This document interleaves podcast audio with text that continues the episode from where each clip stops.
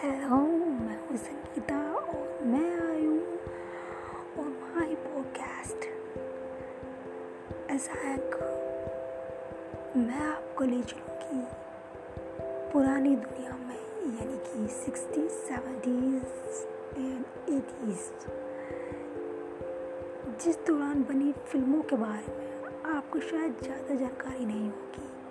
वही सारी जानकारियाँ मैं आपको बताऊँगी अपनी कलम से।